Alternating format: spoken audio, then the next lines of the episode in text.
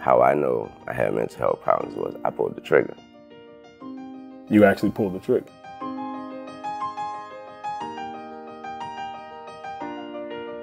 Welcome to Uncomfortable Conversations with Emmanuel Acho. Now, I know most of y'all know this series is a dialogue around race, a much needed dialogue.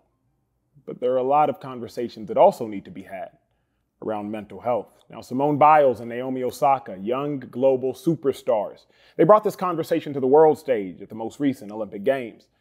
So I'm privileged to be joined by someone who knows all there is to know about being a young global superstar, five time Grammy Award winner, but for the sake of this conversation, just a man who struggled with mental health. Wayne, what's up, bro? What up, man? How you doing? All good. All Thank good. you. Man, the honor and the pleasure and the privilege is mine. I got to preface with this because what they don't know is that we don't actually have a, a relationship, a long-standing relationship. I know you watched the sports show, but then I got a text less than a week ago um, from you, and you like, "Hey, let me know when you have five minutes." I call you, and you said I wanted to talk. Why you want to be here today? Figuring I can help, hoping I can help anyone else out there who's dealing with any mental health problems by just like you said earlier about being vulnerable. But uh, to me, I look at it by being brave and stepping up. When did you check the temperature of yourself? When did you realize, you know what? I might have some mental health issues that I have to work through. Oh, I realized that at a very young age. When would you say they started? 13, 14? Uh, young, yeah, as a kid, around ten, like being feeling like you when I when I when I was told that I couldn't have what I wanted, what I dreamed of, and what I desired, and that was to rap. Mm-hmm. I was willing to die for it. So many people, they don't know how to classify it. Mental health can play itself out, as you know better than I, as physical pain. It can play mm-hmm. itself out as body aches. The world hasn't properly responded to mental health. So, what was the moment that you realized, oh no, this is this is a mental health issue? Once my thoughts turned to, once my thoughts got radical and got you know to where you got to stop yourself and stop and pause and say, what did you just think again? Or even if the, even if you cried yourself to sleep with that thought on your mind and wake up the next day and be like, I cannot believe I was thinking like that. Thoughts like what? Thoughts like killing yourself. You And thought actu- about you thought about killing yourself. Well, I chose when I was when I was 12 years old. School year was kind of ending. So what the school was doing was they was giving us half days on a Thursday and a Friday. It may have been a Wednesday as well, but what I would do was just tell my mom that I only had a half a day on one of those days. So therefore, I stayed out the rest of the whole day, just like it was a full day. She found out, and so when I got home, on that thing. It was that Friday, whatever. I got home, got a phone call from my aunt. Was like, she found out, boy, you about to get your ass kicked. And all that rapping and all that. She about to take that rap folder. She about to throw that shit away. She about to. Mm-hmm. And I was like, wow. So all that had built up to me. So that was a build up. I, I just listened to her, listened to my aunt. Like, I hear you, I hear you. Cause she was, you know, she like, boy, you about to get your ass. When she get home, your mama take it. So she actually said she was like, she's taking off. Hung up the phone. Thoughts everywhere. You know, thoughts everywhere main thought was I'm gonna show you. Main thought was I'm gonna show you. What were you gonna show her? So I picked up the phone. I called the police. Yes, I knew where she kept her gun, and it was in her bedroom. And so I went in her bedroom, grabbed the gun. I already made the phone call. Looked in the mirror, did like that. Of course, it was like, oh no. You know, 'cause uh, I got a little too scared. That was my head. Like, no, no, no.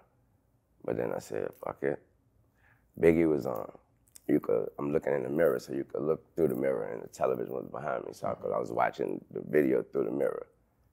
Uh, One More Chance was on, and I think Biggie was already gone or something. So I was just looking, and it was like, you know what?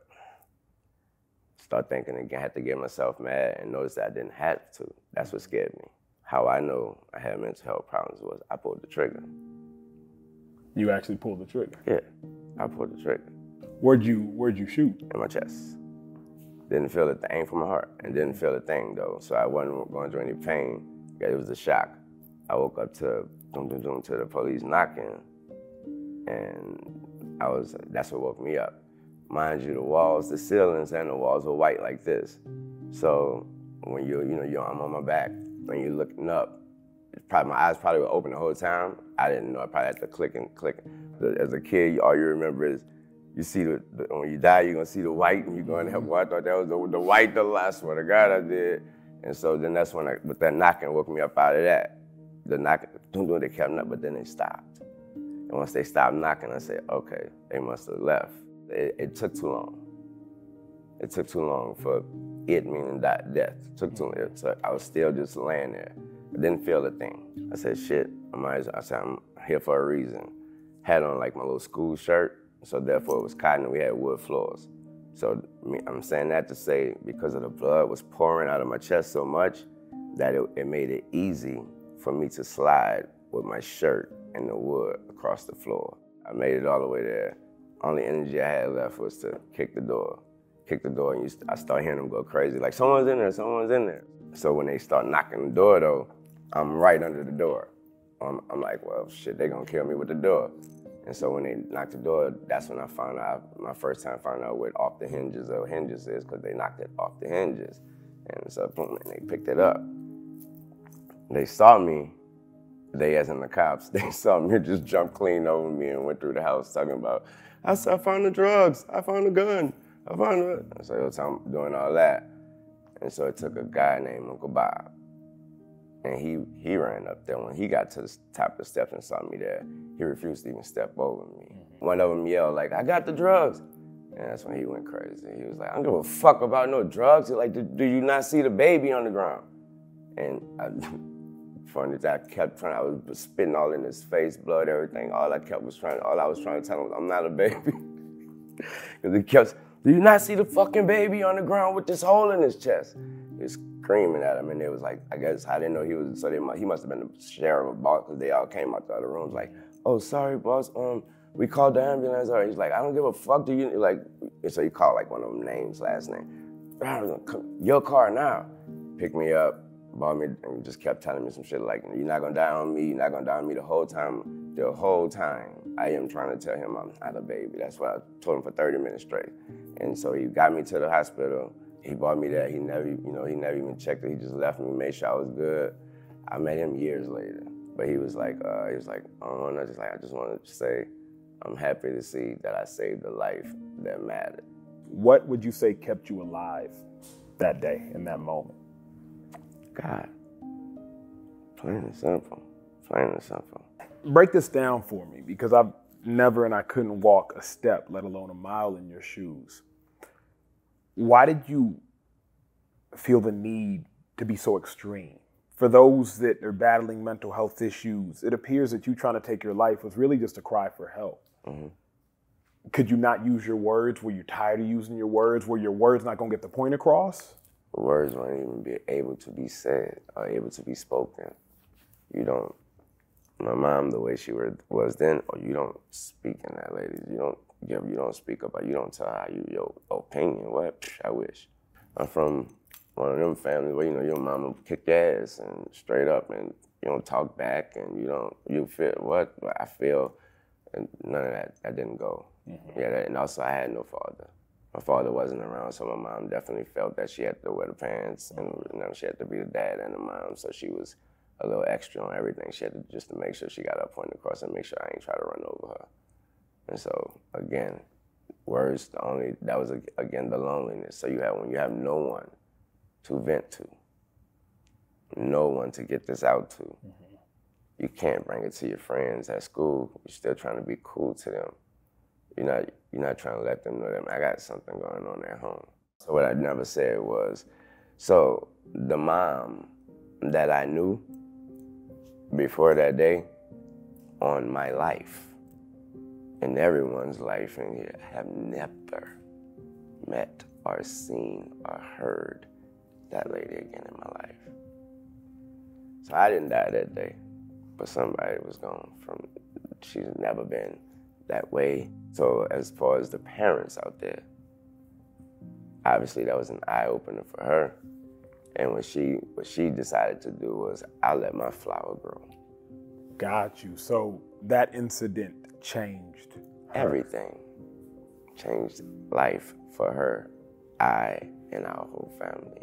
Man, well, I appreciate one, the vulnerability, bro. I appreciate the bravery. Um, I appreciate the transparency. I appreciate the honesty because I can't imagine how hard that must have been. Let's let's transition down the timeline of your life because that was 12. Mm-hmm. Um, by 18, 19, 20, 21, you were now a mega star. That's when your boy fell in love with your work. Appreciate that. Um, as you got more popular, as you got more loved, did the mental health issues go away? They didn't go away, but they came in a different. They came in a, obviously they come they come in a different mm-hmm. uh, in a different way because of the, the maturity. So of course they're gonna hit different. They're gonna actually hit harder. How so? Because what can truly hit harder than an individual wanting to take their life? The thought. Now that thought never came. Other than that, man, just being alone all the time. You know, being my grandmother raised me. Rest in peace, Mercedes Carter. She raised me. So with that, with that said, I always had time to myself. I'm always in the back room somewhere alone with myself and too much time to think. Too much time to think and too much time to compare. How could you be that popular but still feel alone? When I say alone, I mean again, when those doors close. When you know when the lights come after the thank you, you got thank, the homies, then you get to the bus, and then you know, find y'all boys good, blah, blah, blah, you know, blah, whatever, whatever, and then the, them doors close. And there's nobody that there's nobody that no no one know you and then uh, again you create these things and here. Again it's mental health. Because mm-hmm. none of these none of these perspectives or none of these opinions or decisions or things you're thinking or thoughts may be true at all mm-hmm. it's what you create in here because of your situation and again so you start to think well who, do anyone actually care will it will it matter when it's all over will i matter and that's what that, that was the, that's always that's always the question. Mm-hmm. Well, will you matter when it's all over? You, will you matter? Not the things you've done, the things you've done for, for, for everyone else, but will you actually matter to them, but most of all to you? At the height of you being a star, what was the lowest point of your career? Not being able. Mm, that's a good question when I was going through the situation with my record label and they wouldn't put my wouldn't allow me to put an album out or put any music out. So that's so when you compare that to whatever my mental health problem my, my problem was back then, it was because I wasn't being allowed to do just to do this to be productive and be creative and to feel that I would love to do so. So, as an adult, the lowest point of your career was your label not letting you put music out. How bad did that hurt you? What did that do to you mentally? My reaction or my actions that I wanted to take was quit. I wanted to retire. Now, when you were 12, the thought of not being able to do music led to self harm. But mm-hmm. now, when you were closer to what would have been 32, you had a healthier response of course to not being able to do music yeah how or why were you able to have a healthier response? When you know, like I know that this is a dream again, I can never be too greedy. So I started looking at it that way, like you know what, this is of course I was, this is your sign. This is all it is. It's your sign saying that you've done enough, you've been blessed, over blessed, and so you know what I mean. That that's it. You walked in from the from the moment we dapped each other up. You were in a good mood. Where are you now with your mental health? Are you happy with where you are now? Actually, I'm so happy. I'm so happy. Thank God. And it's only because of simply because of being able to do what I love. And that's be productive and put some music out and help some people put music out and help people along the way. That's what I love. That's who I am. I guess um, simple um, cliche. That's who I was born to be. Mm-hmm. What do you do, bro, on a daily basis? Is there anything outside of music to make sure you stay in check? Is it therapy? Is it meditation? Is it prayer? What do you do to make sure you stay happy with where you are? I pray every single day. And I think I've said that a zillion times already since mm-hmm. we I pray a lot. That comes from my grandmother. And she, you know, she just made me, you're gonna pray regardless. And even if you don't know it, you're too young to know what you're praying for, you're gonna pray. What do you wish people knew about mental health?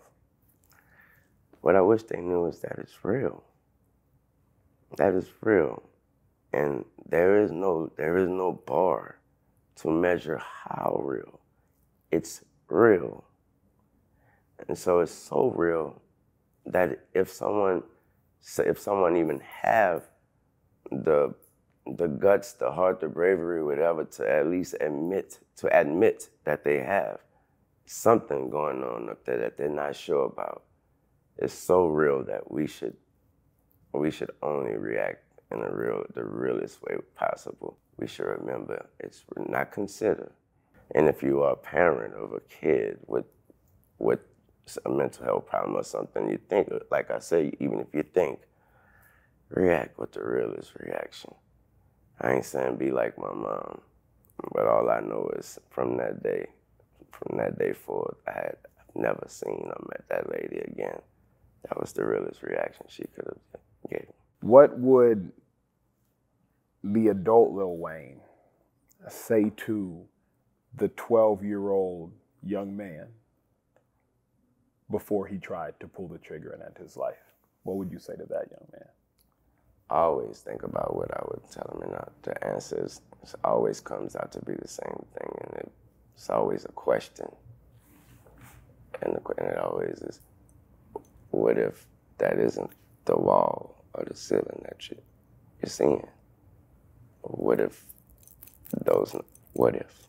Man, well, Wayne, I appreciate the authenticity, bro. I appreciate you um, being vulnerable enough to share. I appreciate you, like, they don't know, just calling me and saying, hey.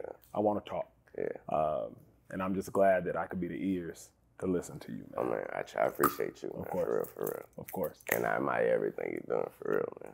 Thank y'all for tuning in to a, another episode of Uncomfortable Conversations with Emmanuel Acho. Uh, mental health issues, mental health struggles, they don't discriminate based upon race, black nor white, man nor woman, famous nor anonymous. So make sure we take care of one another. But more importantly, make sure you take care of yourself. We'll see you next time.